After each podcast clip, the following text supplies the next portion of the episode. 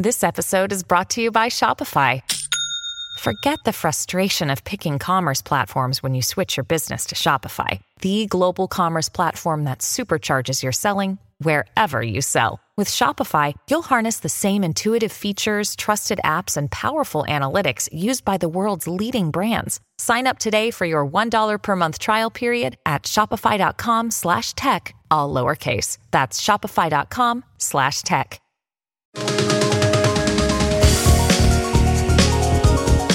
Amazon has a fake review problem that operates on a nearly never ending cycle. Let's break down how it all works. I'm Roger Cheng, this is your Daily Charge. With me to talk about the Amazon fake review problem is our e commerce reporter, Laura Hautala. Welcome, Laura. Thanks for having me. First off, how big of a problem is this? Like, how prevalent are these fake reviews? Uh, it's hard to put a number on it, but there's a few ways of looking at it. One is that uh, earlier this year, a British regulator said that uh, they had seen more than 16,000 groups on social media sites that are coordinating these reviews taken down.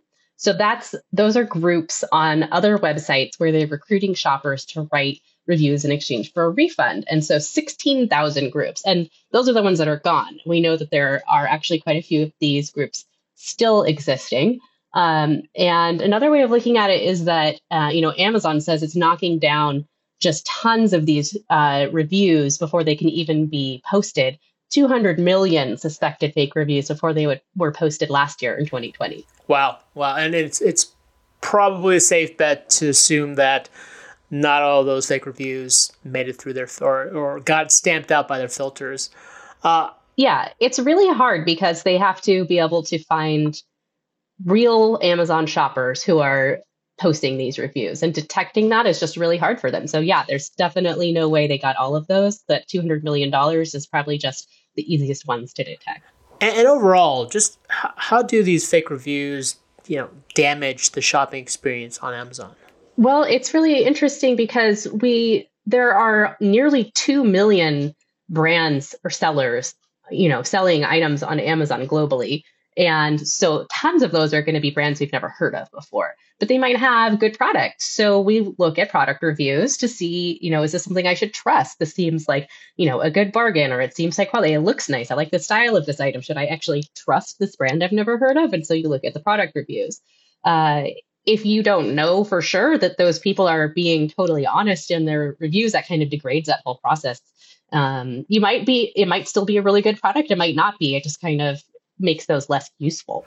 Definitely. And and you know, you talked about Amazon, you know, filtering out some of these fake reviews, but what else has it done to, you know, get a hold of this problem? so it's also uh, blocking accounts that it's it's um, recognizing as posting these accounts. It's uh, looking for ways to stop it at the source by working with uh, social media companies, specifically, you know, Meta, which runs Facebook and Instagram, where a lot of these uh, groups are are coordinating the review in exchange for refund. Uh, that is part of logjam, according to Amazon. They are really reliant on those companies to react quickly. Um, and you know, in addition to getting the the um, groups taken down on these other social media sites, Amazon is kicking brands off off of Amazon uh, to you know, keep them from continuing that practice, which is a pretty big deal for them because they want to have as many um, goods available as possible on their marketplace so that they can keep being the everything store. Right. So let's let's go through the cycle of fake reviews because you've got a piece that kind of runs through how this thing is. It's basically a vicious circle that just perpetuates itself. Uh, first off, how do things get started? Yeah, so it starts with just a regular person shopping on Amazon um, and deciding to trust a brand uh, and buy their product. And then when they receive that product, you know, it can go in one of two directions. They they'll usually there'll be some kind of card or flyer that comes with the product, and it might have a website or a QR code on it. That's so common. Typically, it just takes you to the company's website or a you know a customer support website, and that's totally above board. But other times, it either says straight up on that card if you uh, will give you a gift card or a PayPal credit if you write a quote unquote honest review, and then they'll use imagery with like five stars and say positive, making it pretty clear this needs to be a positive review if you want this um, essentially refund.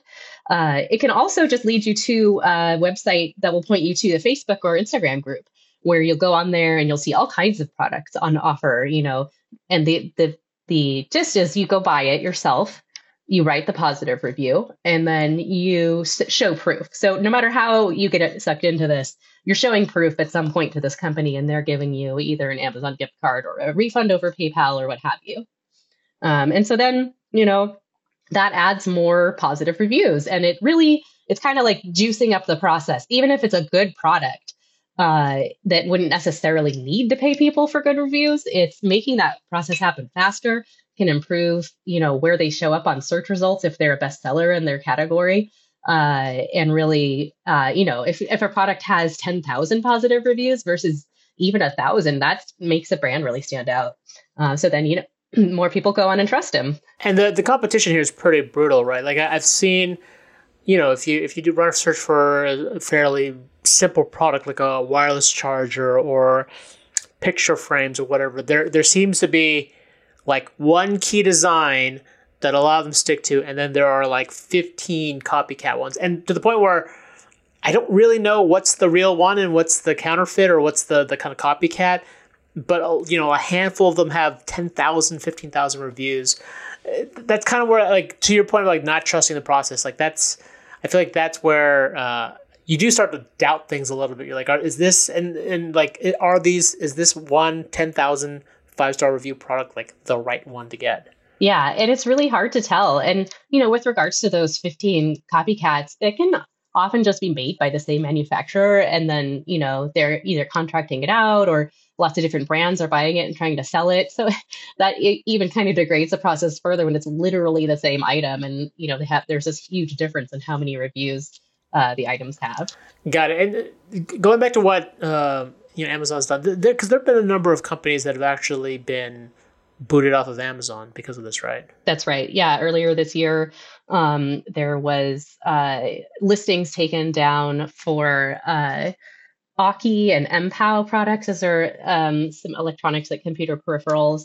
Uh, that were taken down. And also, as part of an investigation I did, I noticed a few brands that were selling household items like hair straighteners, toothbrushes, coffee makers, and uh, those listings were also taken down uh, once that uh, that whole uh, process was revealed of, of, seeking out those incentivized reviews. Uh, so that's something that you know Amazon says it takes seriously. It's clearly taking. I mean, taking brands down is a big deal for them. Um, and even though it's not like the product is faulty or even necessarily a bad product, it's just uh, not good for the shopping experience. So that's that's what Amazon does in that situation. Yeah, and that's a really good point and a, a good distinction because uh, I like I, I own an Aukey product. Actually, I own Aukey dash cam. A friend of mine recommended it to me, not on Amazon but directly, and so I bought it. and I'm pretty happy with it. And I think generally those products were pretty well reviewed, like by us before the copy was taken down by Amazon. So it kind of shows you that there is that that I guess extra incentive or there that extra need to have these reviews, uh, even if they're sort of ginned up by by consumers who are being incentivized, just to stay ahead of the pack. Is that I mean is that sort of fair characterization? Yeah, definitely. I mean, like you said, some of these products, even CNET has said these are decent products um, you know we're we're not writing incentivized reviews uh, so it's just it's really a competitive edge that companies are seeking out and that kind of makes sense when you see 1.9 million sellers globally on amazon uh, if you want to stand out you can't just have a good product or at least that's the way a lot of these companies seem to feel is that having a really great product isn't isn't enough to succeed. Got it. And so uh, any any advice on you know, as we're going through this holiday shopping and you're looking at these products and you're seeing these reviews, uh, are there any practical tips for how to kind of weed through all this, or, or, or are we just sort of doomed to not trust any of the reviews uh, and any of the, the review counters that we see? Yeah, I mean, I think it's just you have to take it all with a grain of salt. It's really hard to tell when there's something like this going on. You can, of course, Google the brand and find out if there's any kind of reports of that sort of thing. Um, uh, if if it's something that's really concerning you. I mean, I think of course the biggest concerns are safety. Um, so that's that's kind of a different category of issues. Um, you know, it's just sort of like you have it's an extra caveat emptor. It's an extra reason to, you know, shop around. If if it really bothers you, kind of the only real alternative is is to like buy a brand you already know or a brand from their uh, website. I mean, but like to your point, you bought your Aukey product not on Amazon, uh, so that didn't change the fact that they were reportedly doing this um, incentivized review scheme. So yeah, it's it's complicated, and I think as you're shopping, it's just another thing to keep in mind. Yeah, I mean, look, it's not to give a shameless plug to CNET, but obviously, if uh, if you're looking for gadgets this holiday, we, we do have a list of uh, approved products that, as you noted, aren't incentivized. So uh, you can always check out CNET for those tips. But yeah, I think it's just it's uh, being smart and doing a little bit of research on the products is probably uh, a good approach to shopping this holiday season. Yeah, especially because if if you get if you get a product that um, has an incentivized review on it, it doesn't necessarily mean it's bad. So if you get, you know, it's not it's not great business pra- practice, but if you if you if you see in other places that it's good, you know, that's something that you can use this extra information to help trust it. There you go. Laura, thanks for your time. You can check out her story on cnet.com. If you have any questions, hit us up on Twitter at The Daily Charge or sign up for direct text messages from me by heading to cnet.co slash daily charge. And if you liked what you heard, please rate and subscribe to the podcast. It really helps us out. For The Daily Charge, I'm Roger Cheng. Thanks for listening.